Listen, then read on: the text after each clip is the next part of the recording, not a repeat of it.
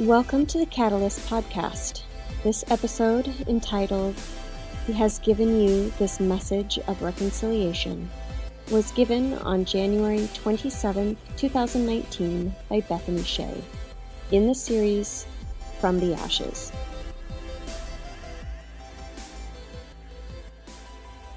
Uh, so Tamara will be preaching for us today. She's going to be sharing God's word this morning. Woo-hoo-hoo! I'm so excited. I've never. This is. Yeah, come on up. I'm gonna. I'm gonna pray over you. Uh, do you want the stool or are you I cool just need standing? a coffee place. How about a stool for the coffee, please? yes, thank you. You're welcome. Um, so I'm going to actually, oh, I forgot to announce one more thing before I pray over you. So, oh, oh, I'll do it then. Um, and this is to record so we can throw it on the podcast. So you can just Oh, let oh it go. gosh. Yeah, yeah, it's going to go out to immemorial. Podcastville Okay. on our website. Um, so before we before I pray over uh, Tamara, I also wanted to point our attention to a, a bombing that happened this morning in a uh, Catholic church in the Philippines, where over 20 people were killed um, and a bunch of people were injured. And um, you know, it, when, when it hurts anyone, any of our, any human really, it hurts the rest of us. And so I want to be aware of that. We want to pray against those things as a community and pray that God's mercy and grace and coming soon quickly is, is here as well. So, uh, will you open up your hands as a way of releasing this time before the Lord and receiving from God? Jesus, um, our hearts are heavy for our brothers and sisters in the Philippines. Um, the unrest that is there, the fear that comes about from these sorts of things. So, Jesus, we pray for your peace over that place and over our lives. Jesus, we pray for healing in that community. We pray for those who are affected in a way that, that I am not affected in the same way because I am not Filipino, and yet there is still this sense of connection that we all have as human beings. So I pray specifically for those who feel it even deeper than I could ever feel it. We pray for healing and for your grace.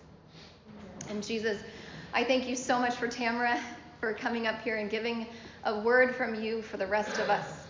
And so, Jesus, as you speak through her, uh, I pray that we will each receive what your Holy Spirit has for each of us.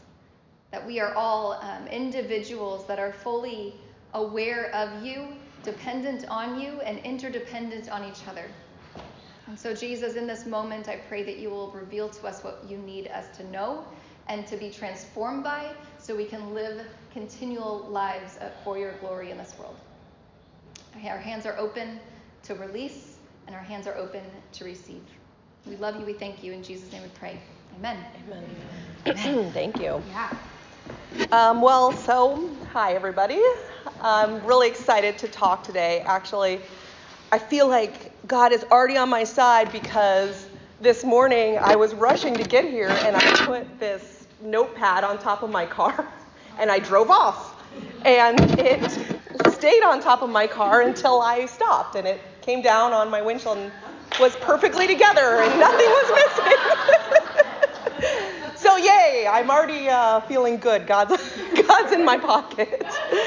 Um, but honestly, I really, really appreciate this opportunity to speak to everyone here today. Um, you know, I've been, only been a part of this church for about a little over two years, and uh, Bethany and Jason really are very encouraging, and they've just, um, you know, I went to a rooted group, my second rooted group um, experience, and I expressed to them that I really have been having these thoughts in my heart and desires to share with everybody things that just, you know, come into my being. And um, both Bethany and Jason were like, all right, when do you want to talk? You know, when do you want to share? And I was like, what? Are you serious? This is amazing. Like, you don't normally get that in my experience at most churches. So, um, just want to really thank you both, pastors of our church, and thank this church because it's so encouraging to be a part of a group of people who just really want to see your gifts and see it come out. And um, so, yeah, step out in your gifts too, see what'll happen. Okay, so anyhow, uh, the other day I just uh, had this uh, sudden kind of sadness that came into my heart, and um, this is kind of where this talk came out of. Um, but basically, it was a sadness that occurred because I've been having a lot of talks with my son Reese lately, and for those of you who may not know Reese, he's a six year old, so he's in first grade, and he goes to a local school. And um, he's just a very sympathetic, uh, sensitive, and empathetic boy. And um, we've been talking a lot because his friends and him all talk about how some of them don't believe in God. And Reese and I at home talk about how we do believe in God and we believe in a creator God and we believe in what the Bible tells us about God. And so we've been having a lot of interesting conversations about how most of his friends actually don't believe in God. And, um, you know, my first impression, I have to be honest, was to try to equip my son with intellectual arguments to convince his friends that they were wrong. And um, that's me. I'm a lawyer, for those of you who don't know. So I like to argue, and I like to think of ways that we can um, nicely convince six year olds that they're not uh, in the correct way of thinking. So we um, came up with some talking points together and ways that we could convince his friends that God does in fact exist. And some of those ways were, you know, what about the sun? Where does the sun come from? And the earth, it's a beautiful place to live. Where, where does this all arise from? Did it just come out of nowhere? Obviously, I know about Big Bang and stuff, but, um, or, you know, those theories, the scientific theories, but I'm thinking, you know, appeal to these kids as the beauty they see in the world around them and ways that we can talk to them about that. But as I was kind of trying to analyze these arguments with Reese, I realized that this line of thought, this line of questioning that he was experiencing at school is something that he's probably going to deal with his whole life. Because the reality is that we believe in a way that's different from most of the people around us. And in fact, that's actually a common experience, I guess, for all of us, not just Christians, but people in general, that we have different beliefs, different ways of thinking about the world around us. And all of these ways of thinking, these beliefs, lead to fear, anger, and the word that kept coming up in my heart was animosity. That we have animosity between ourselves because we don't believe the same way, we don't think the same way and therefore we're kind of in a place where we're always at odds with one another. And this isn't just something that exists on a micro level, it's something, or macro level, it also exists in a micro level. It exists in our families. It exists at home. It exists between spouses. It exists in between kids and parents. And it also is something that we take into the world with us, even in the way that we treat the earth and the animals. So it's an animosity that's all around us. So,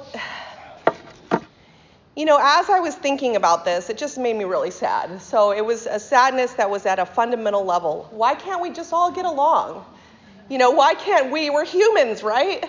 Why can't we just get along at this basic level of human experience, right? We, you know, we know we believe differently, we know we think differently, but there should be some level of you're human, I'm human. You know, that's humanism, right? We talk about that all the time. We can't, why can't we just understand each other? Why can't we just get along? So I was thinking just a lot about this animosity and where it comes from and why do we have this and why is it so troubling and why does it cause this separation in religions, politics, racism? Why does it lead to racism and ultimately lead to war? So that kind of led me into scripture because I realized this all kind of started way back when in the Garden of Eden.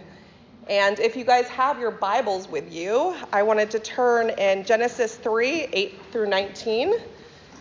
And I'm looking for maybe a volunteer or two to read that section.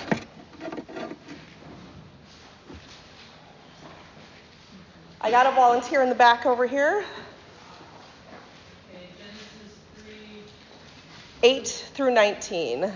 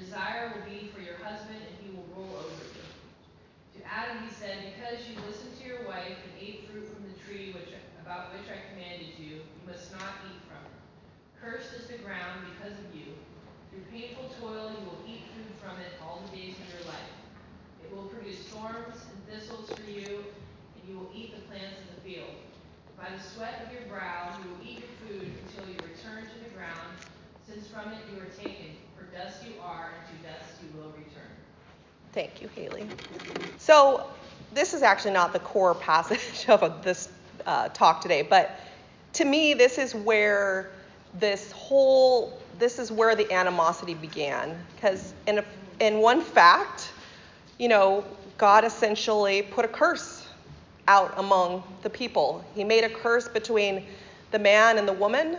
He made a curse between the man and the earth, which is all men, all women. A curse between the women, the woman, her offspring, and childbearing. A curse between the woman and the snake. It's just this big curse that is existing in the world at the very beginning of all creation that is just sort of over all of us in a sense to this day. So, although there is sin in that moment, sin where the man and the woman don't listen to God, they eat the, you know, apple, they turn away from God, God also puts a curse on the earth. But God's not done.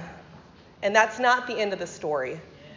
That only sets the stage for what I really want to talk to you about today, which is the ministry of reconciliation.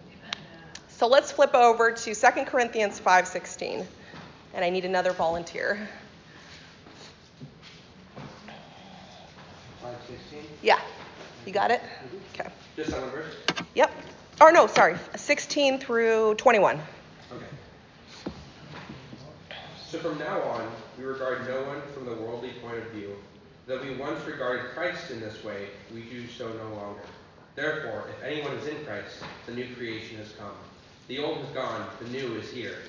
All this is from God, who reconciled us to him, to himself, through Christ, who gave us the ministry of reconciliation. That God was reconciling the world to himself in Christ, not counting people's sins against them.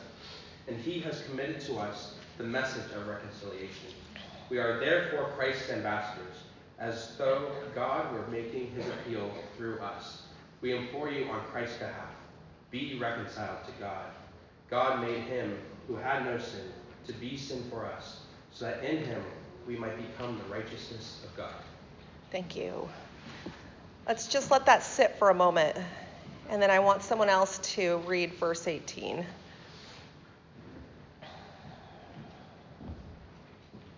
Again. Volunteers? All this is from God, who reconciled us to himself through Christ and gave us the ministry of reconciliation. Okay, someone for verse 19? And it is that God was in Christ, reconciling the world to himself. Not, not, I can't, my eyes are so, not, not imputing their trespasses to them, and has, com- and has committed to us the word of reconciliation.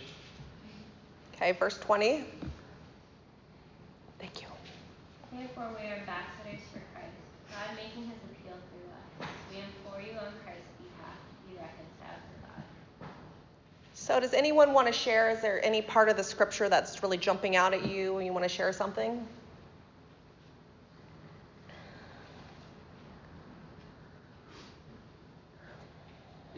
Yeah, go ahead. It's, it's strange. I've never thought of reconciliation as a ministry in its own right, as a, a certain place where people can serve just by reconciling. Totally. Thank you. Anybody else? Well, just another feminist before, when they really want to emphasize something, they repeat it multiple times. And you see the word reconcile, reconciliation over and over and over again. Totally. I like I like how it says not counting people's sins against them. Mm. Like if, if we can't recognize that we've been reconciled to God, how are we going to help other people be reconciled to God or to each other? You know, like that. Yeah.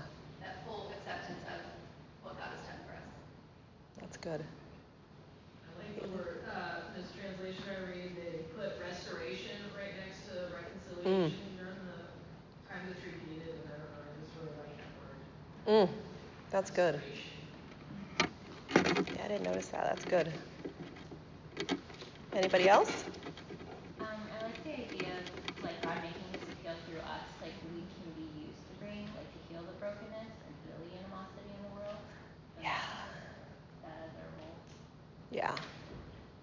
You know, actually, that's interesting because this I didn't put this into my message, but that word appeal really stuck out to me. and I was like, Like a court appeal? I, exactly. No, exactly. Because the thing is, and I'm going to deviate a minute from my res- script here, but like, I know, right? Um, but just that idea, the appeal comes after you've already been sentenced. You know, and the appeal is something that God is looking for us to make on the behalf of the our fellow human beings and ourselves. And it's something that's happened after we've already been sentenced. We're, we've already faced the judgment, so to speak. And the appeal comes when you're trying to overturn that judgment and get a better judgment. You know, so anyhow, that was a deviation, but that totally spoke to me. So this, uh, uh, that part and other parts really jumped out to me um, actually a few weeks ago when Bethany focused on this verse as a portion of the sermon she did, and that that verse 18 actually was the one that jumped out to me at that time. That God, who is reconciling us through Himself to Himself through Christ, and gave us the ministry of reconciliation. And I had the same reaction as you did basically that idea of the ministry of reconciliation. Because here you see God reaching out to humanity, wanting to restore and reset the original relationship. Here you see God offering a solution to the curse by way of offering each and every one of us as a minister to his reconciliation. So, right now, I'm going to make a disclaimer because I'm a lawyer and I'm not a theologian. and the reason is I don't know root words, right? I don't know the Greek, I don't know the Hebrew, but I just know what God speaks to me, right? I know what I hear when He talks, I feel that tug on my heart. And this one, this tug in particular, told me, You were given a ministry of reconciliation. So, what's my ministry of reconciliation? I'm just going to share that with you guys. Um, so, this is how I see it. Um, I became a lawyer because I longed to connect to my people, and my people are the Six Nations Mohawk of the Grand River. That's a Canada tribe. And you see, I didn't grow up knowing my people or my ancestry. Instead, I grew up in a small town in Colorado, in a lot of ways like Humboldt County. So I was very separated. Many degrees of separation were from me and an understanding of my people, my ancestry, my culture, my religion, my traditions of the Six Nations people. So when I grew up and I decided what I wanted to do with my life, which didn't happen until I was like 30, um, I decided that I wanted to do something where I could reconnect with my people in a meaningful way. And that's where I was led into the legal field. The problem is, however, I quickly discovered that I was jumping into a position and a place where I, I myself truly represented the best and worst of both worlds. See, I'm also a Christian missionary because I was raised in the church, and one of the first things I felt called to be was a missionary of sorts. So I went on various missions trips when I was younger, and once I left college, I spent eight months living on the Hopi Indian Reservation, we also call Hopi Land as a Christian missionary. Although I wasn't there so called to evangelize, I was there to listen to people's stories, and ultimately, my goal was to have that important conversation with them about, you know, what do you really believe? What do you really think? And hopefully have that heart to heart. I mean, that's why I was there.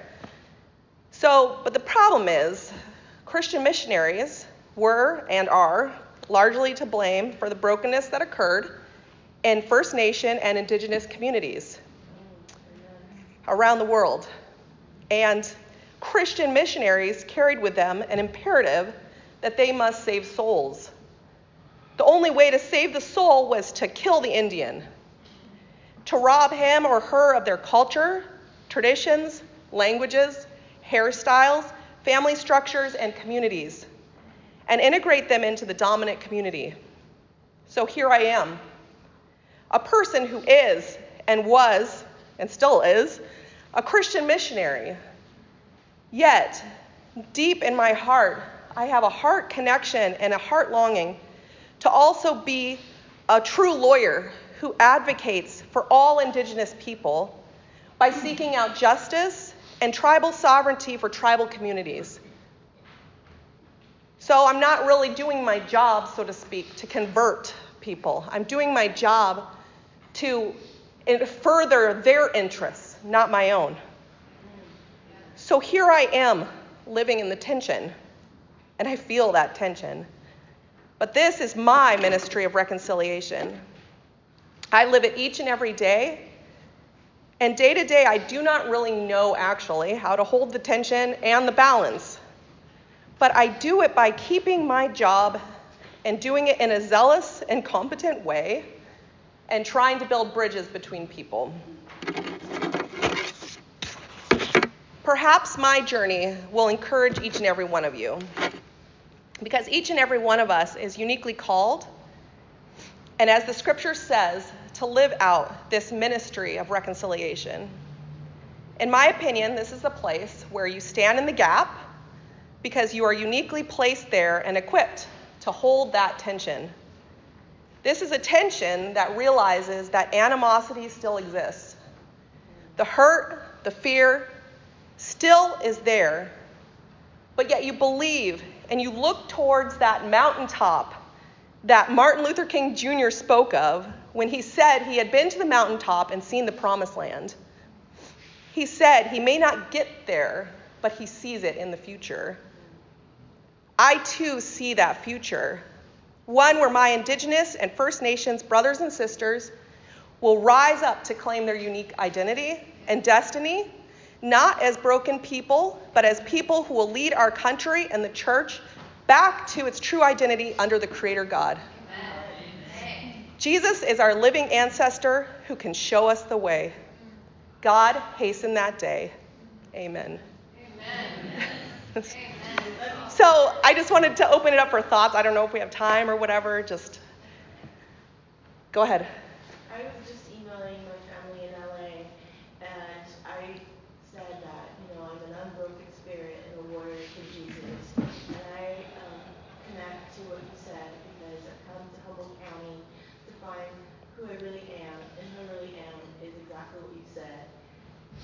Amen. aware for Jesus yes. to hold attention because I've been uniquely equipped to do so. So I think that's hard. Thank you. Thank you. I, I believe that. Absolutely.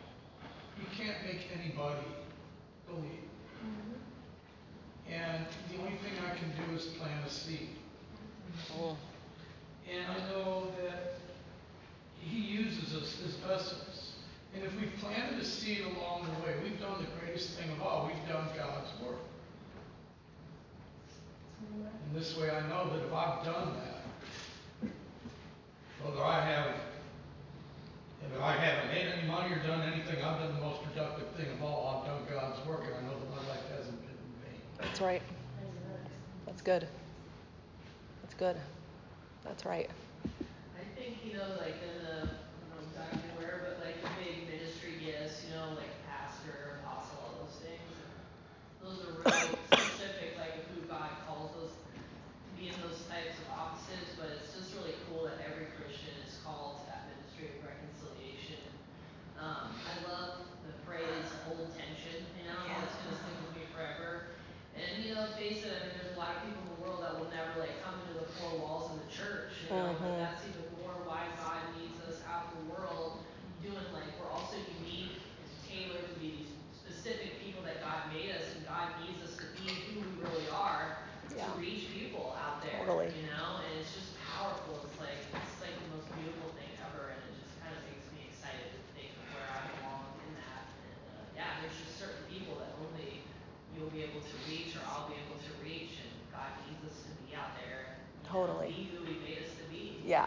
Absolutely. powerful. Yep, totally. Yeah. And also you started with Louise, who I, um, I know personally, and I have three children myself, and I really, you know, pray and, um, texted on Facebook to Pastor Bethany, how I pray for all of us, you know, for our children, because we can be, you know, professing Christ and so forth, but really it becomes, how can we continue to, um, enrich his life so that he could be an example to his kids that don't believe in his school, you know? Yeah. With my daughter and my son and my other daughter, it's the same thing, they've come here five years ago and we would sit and pray, and now they're starting to have those questions and to Mm. continue to pray for that because they're going to live a legacy of, uh, a different reconciliation than we might have. Yeah, totally. And that's kind of like, I think. No, I'm glad you pointed that out because I think that's something I think is an unanswered question for me is because I'm still asking my children to sort of carry on, you know, in a way what I'm imparting to them, but they do also have their own ministry. And I think you absolutely are, we definitely have to equip our kids for that and their own walk and what that uniquely means. Thanks for listening to this podcast. For more information about ways that you can be involved with Catalyst, please visit our website at provokechange.org. Until next time, continue loving God, loving our neighbors, and loving each other.